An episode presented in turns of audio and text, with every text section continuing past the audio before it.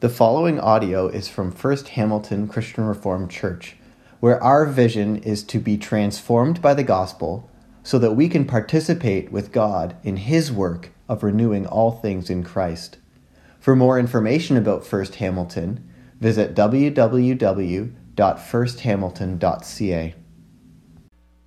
As we said in our call to worship, generosity is the quality of being kind plentiful, abundant, lavish, not selfish, willing to share, generous in spirit.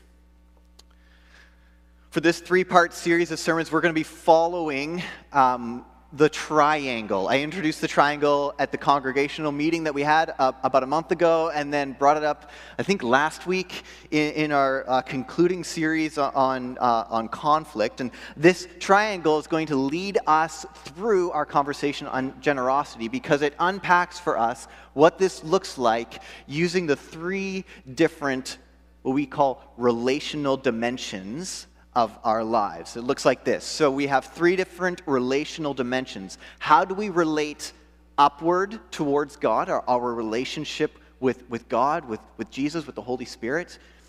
What about our inward relationships? Look around the room. This is our inward relationships with people who also worship Jesus, other Christians. And then our outward relationship to the broader city of Hamilton and our world at large. Okay, upward relation to God, inward relation to each other, outward relationships to our worlds. And so today we are focusing on our upward relationships. What does it look like for us to be generous towards God? I think if we were to ask most people, just in general, about generosity, is it a good thing to be generous? I think you would, if you, if you stood on the corner uh, of, of Jackson Square and asked people, I'd say you'd probably bat around 700 with people affirming that statement that it is good to be generous. It's good for our society for people to be generous. It's good for, it feels good to, to be generous and to give. But generosity is also a sticky wicket because the monthly budget is tight. Everything is more expensive now, right? Inflation is, is, inflation is a thing, and groceries are more expensive, and gas is more expensive, and Christian school tuition is more expensive. Even if you're a student, what does generosity mean for you when there's so many constraints on time, on possessions, on money? Right? Christian school tuition isn't the only tuition that is expensive. Can I get an amen? Right? Time. It seems as though coming out of the, the pandemic over the last two and a half years, that our time is more valuable or more constrained than it was before. How, do, how often um, do we talk about our capacity or lack thereof in conversations with people? There's also difficult life stages or life circumstances. You know, for some of us, we haven't fully recovered from the last few years of the pandemic emotionally, financially, uh, mentally.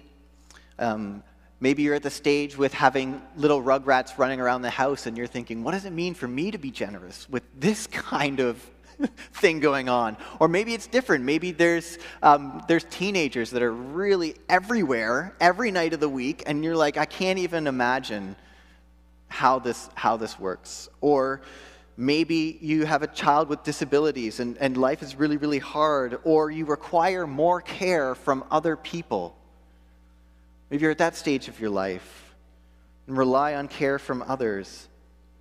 For all of these factors, generosity can seem like an impossible hurdle to get over. What does it look like for me?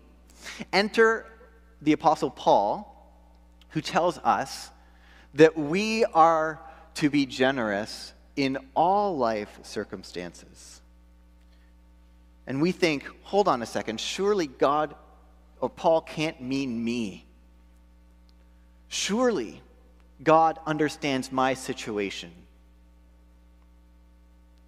And so, what does the Bible say about generosity towards God in the thick of it? As a parent, as a student, as a grandparent, as an elderly person, as a person with mental or physical disabilities, or a person going through really hard times, what does that look like? What's really interesting about this passage in 2 Corinthians is that Paul makes it abundantly clear that our generosity flows out of our relationship with God. In verse 10, he says that we will be enriched in every way by God so that we can be generous in every situation. It's a very bold statement. How can this be?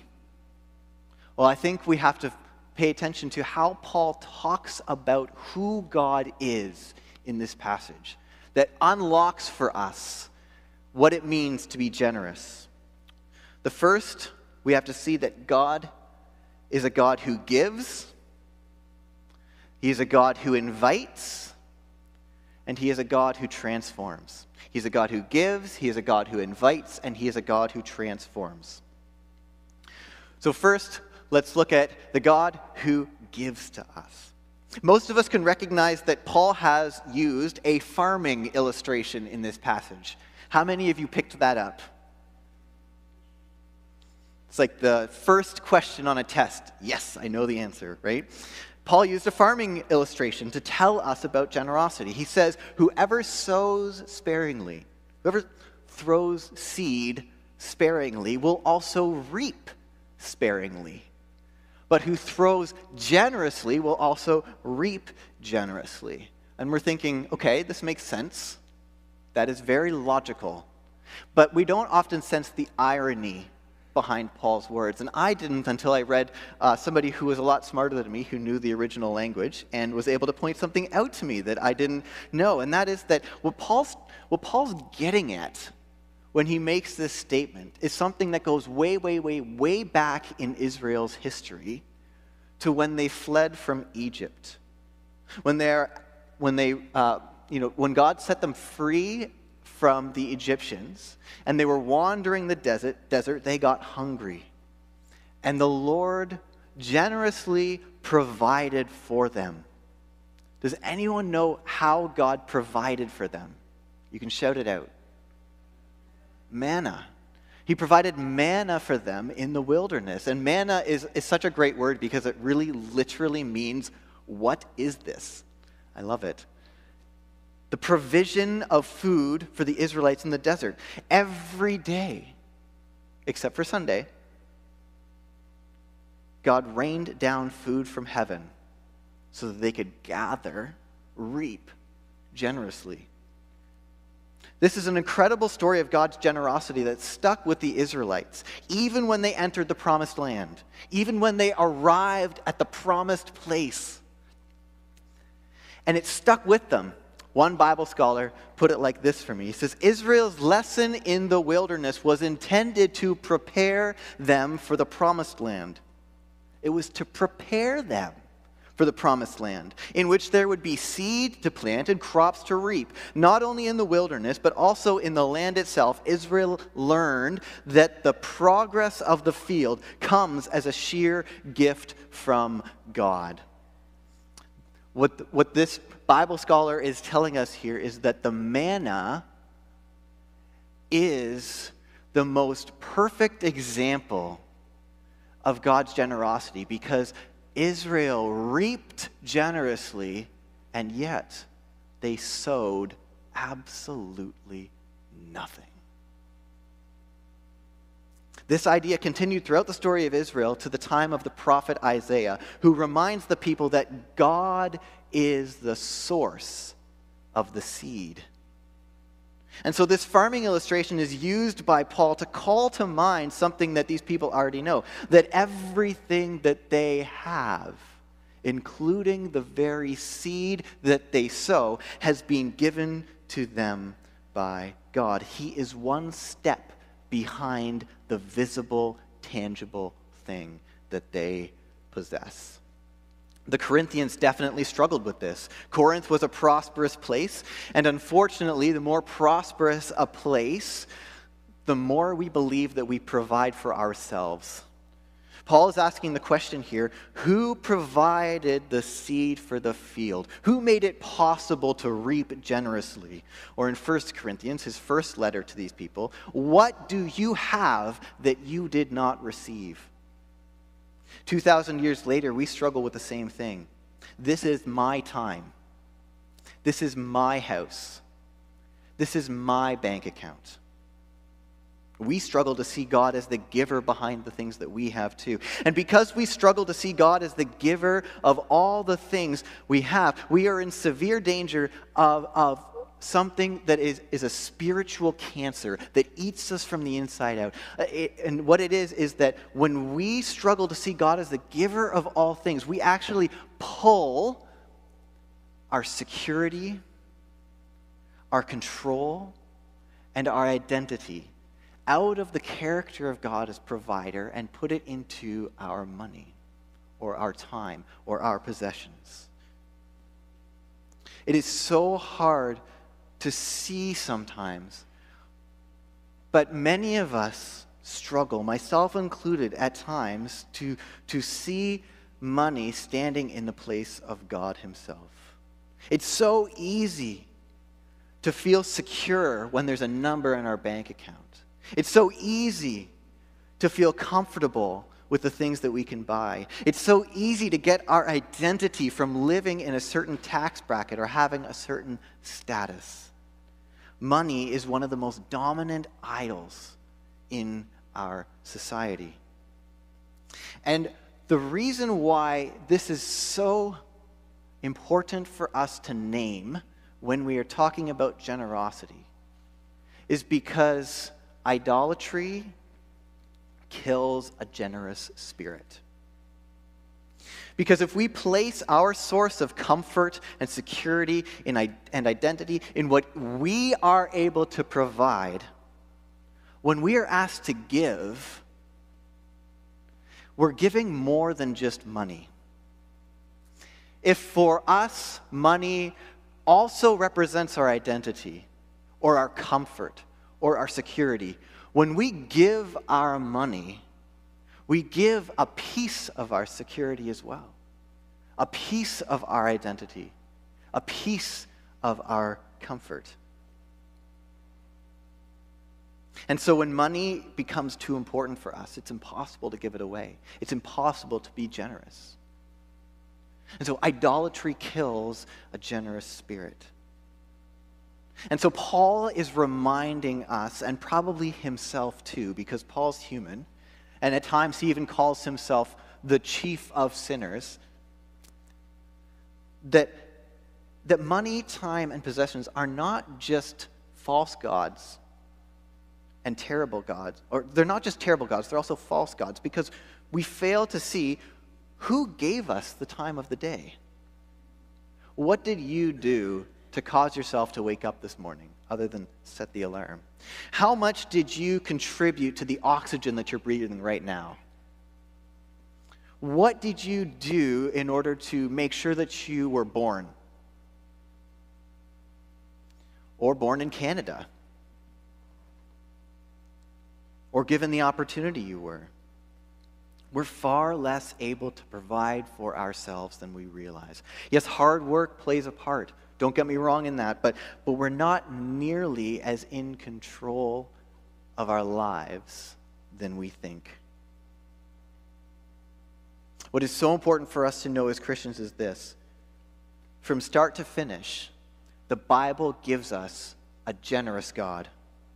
In the beginning, God creates us out of an overflow of his love, gives us all the seed bearing plants in the garden he creates a place for us to live in relationship with Him, to experience the abundance of His character.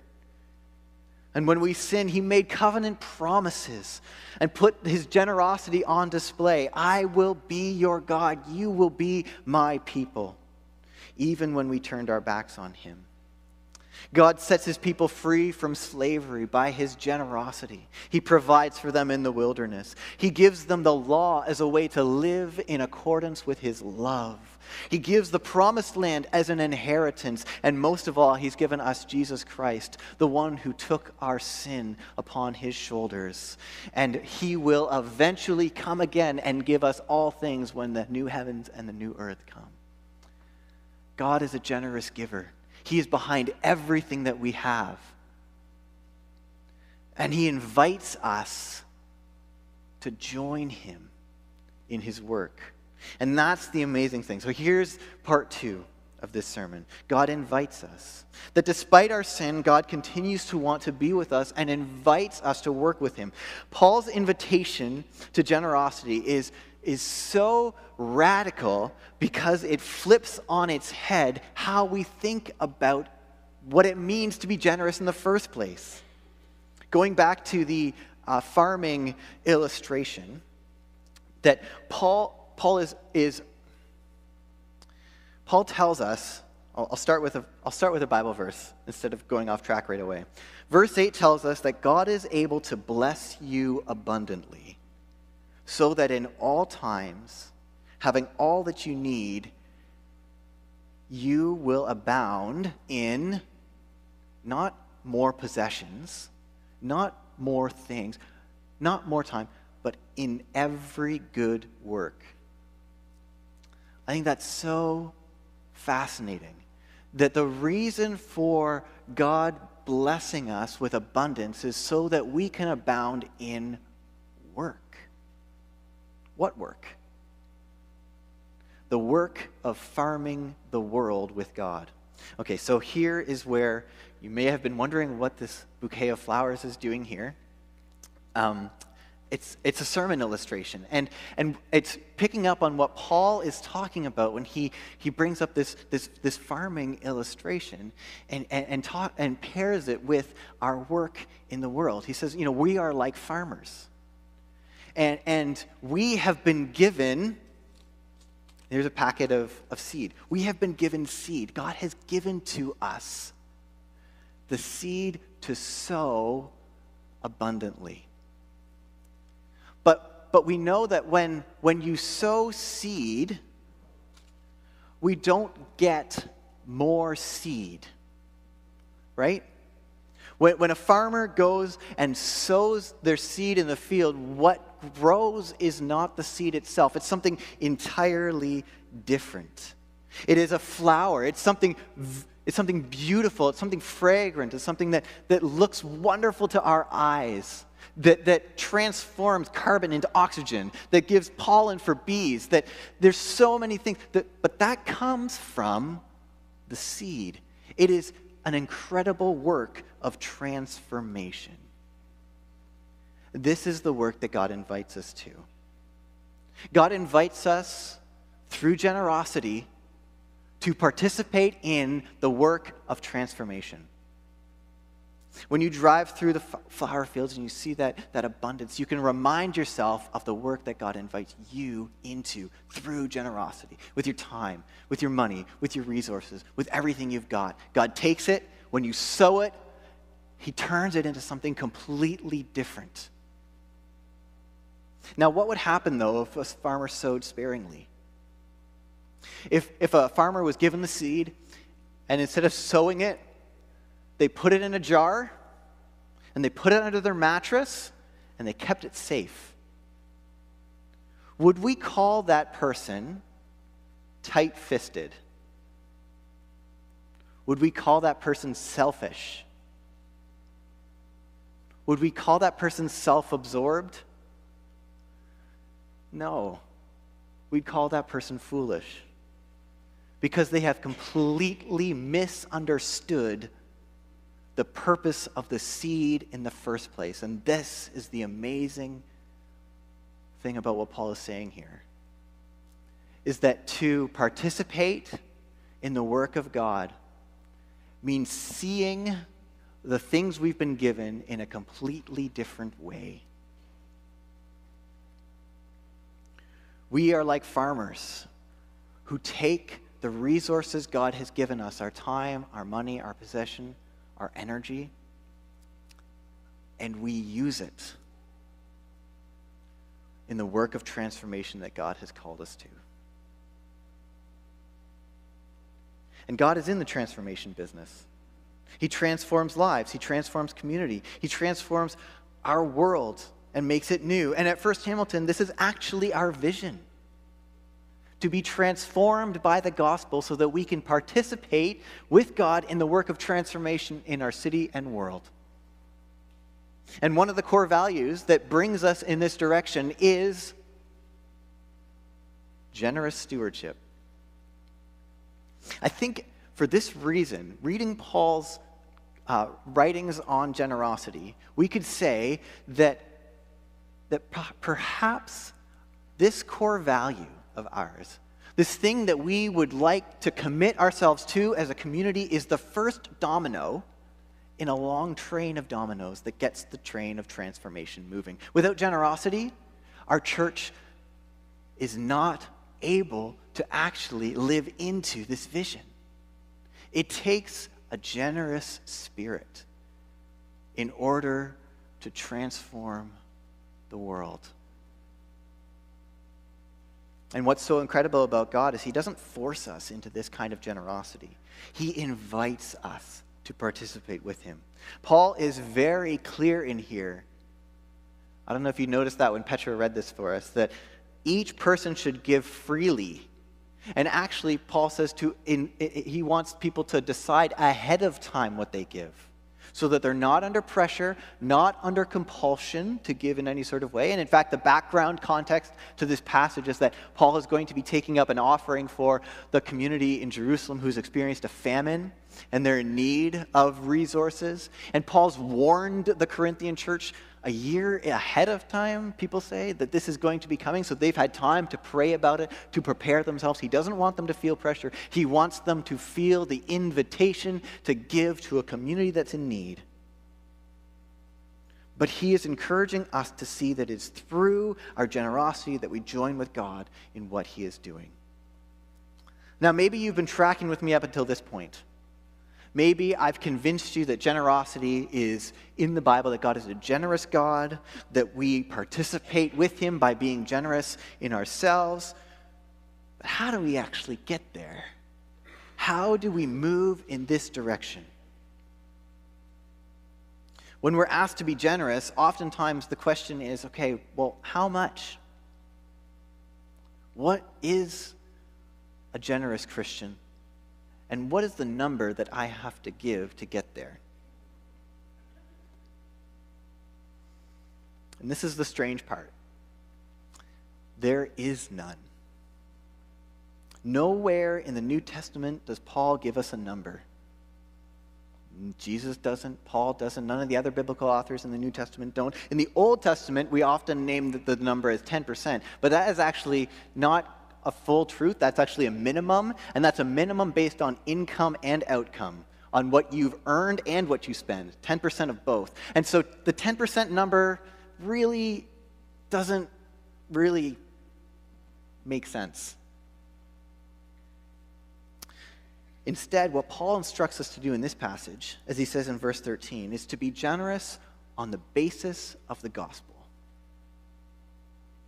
Paul says, Others will praise God for the obedience, the generosity, that accompanies your confession of the gospel of Christ. So, generosity, that obedience, is tied to our confession of the gospel of Christ. It flows out of our confession of Jesus as our Savior. Have you ever heard the name Zacchaeus before? Zacchaeus was a wee little man, and a wee little man was he. Before Zacchaeus met Jesus, he was a selfish, proud, cheating tax collector. He hoarded his possessions he stole money. And then one day, he met Jesus. Here came Jesus down the road, a Jewish rabbi. Uh, Zacchaeus wanted to see him, so he climbed up a tree because he was short. And Jesus got to the spot and looked up and saw Zacchaeus in the tree. And he said to Zacchaeus, I'm coming to your house today. And for the first time, maybe in Zacchaeus' life, somebody saw him for who he really was. Someone who looked past all of the things that he had done, all the shame that he felt, all of the guilt that he had accumulated. Jesus saw him.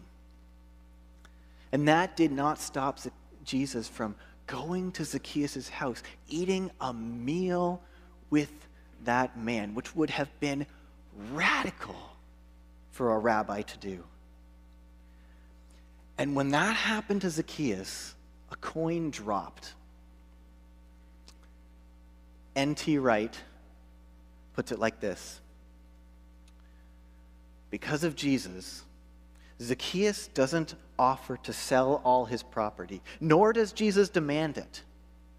But by the time that Zacchaeus had given half of it away and made fourfold restitution where necessary, remember, Zacchaeus gave back to everyone who he had stolen from more than what he had actually stolen. He was generous in giving back. Zacchaeus would have found himself in seriously reduced circumstances but he doesn't care. He found something more valuable. He found Jesus. When you find Jesus, it does the same thing. You know, all the things that you try to hide from people, Jesus knows about all the things that you feel shame for, Jesus sees. But the cross shows us that nothing that we can do can ever stop him from loving us. He is willing to go to the cross for you, to give you an abundant life. The more Jesus becomes the source of your security, the less you'll rely on money, time, and possessions to do that. The more that Jesus becomes your identity, that his eyes for you are the only eyes that really matter in the world. When Jesus looks at you and smiles, that's the best thing in the world. When you get that feeling, it loosens your grip on the other things that we are so tempted to fill that hole. God wants to pour down blessing on us, as Paul says here. He wants to give us more and more of himself, but we can't, he can't do that when we're so tight fisted, relying on other things. And so the gospel is the power that transforms us so that we can open up our hands and receive the manna from heaven. And we will say the same thing. What is this? That God is so good. The gospel makes us radically generous people in every situation because generosity is not a number, it is an attitude of the heart. Each of us is challenged by these words, no matter how much or how little you give of your time, of your money, of possessions. Everyone is challenged by Jesus' words.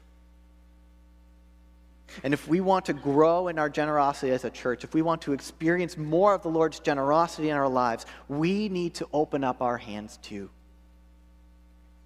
Let me offer two concluding thoughts on how this might um, happen for us? What can we do to, to grow in our generosity? The first is we need to read our Bibles more. We need to read the words of Scripture more often to ourselves and to each other. I was reflecting on something that uh, Pastor said uh, the other day when, when commenting on, on the news cycle. And he said, if we don't get to our Bibles before we get to CNN, our metric will be off. We will interpret everything through a different lens. If we get to our Bibles before we get to the news, we are met with a generous God we are met with a God who provides for us, who relieves anxiety, who is transforming the world. And that will change how you see everything else in your day. Get to your Bibles first and read them often. Eat it as if you were eating your oatmeal for breakfast. And the second thing is look at your budget, look at your calendar, look at your household with this question in mind how would, how much generosity will it take to force me more into the hands of Jesus? Tim Keller is famous for saying that you should give enough to make you gulp. You know what I'm talking about? That will that that question is aimed to help us loosen our grip on money as the means of our comfort, our identity, and our happiness. Give enough to get you there. If you're not giving anything, maybe $5 is what that takes. If you're giving 5,000 and you're comfortable, maybe you need to increase it to 15,000. I don't know. What amount of money forces you into the hands of Jesus? It's the same with our time. It's the same with our possessions. Freely have we received, freely let us give. Let's pray together. God, you are a generous giver who invites us into the work of transformation and transforms our very hearts. As we struggle with this in the midst of a world that is clawing for for us to put our identity into other things. We pray that you would constantly remind us that you are all that we need, that you will provide everything that we could imagine. God, you, we know that you, um, from start to finish in the scriptures, have been a God of generosity. Help us to, to really believe that today. Pray this in Jesus' name. Amen.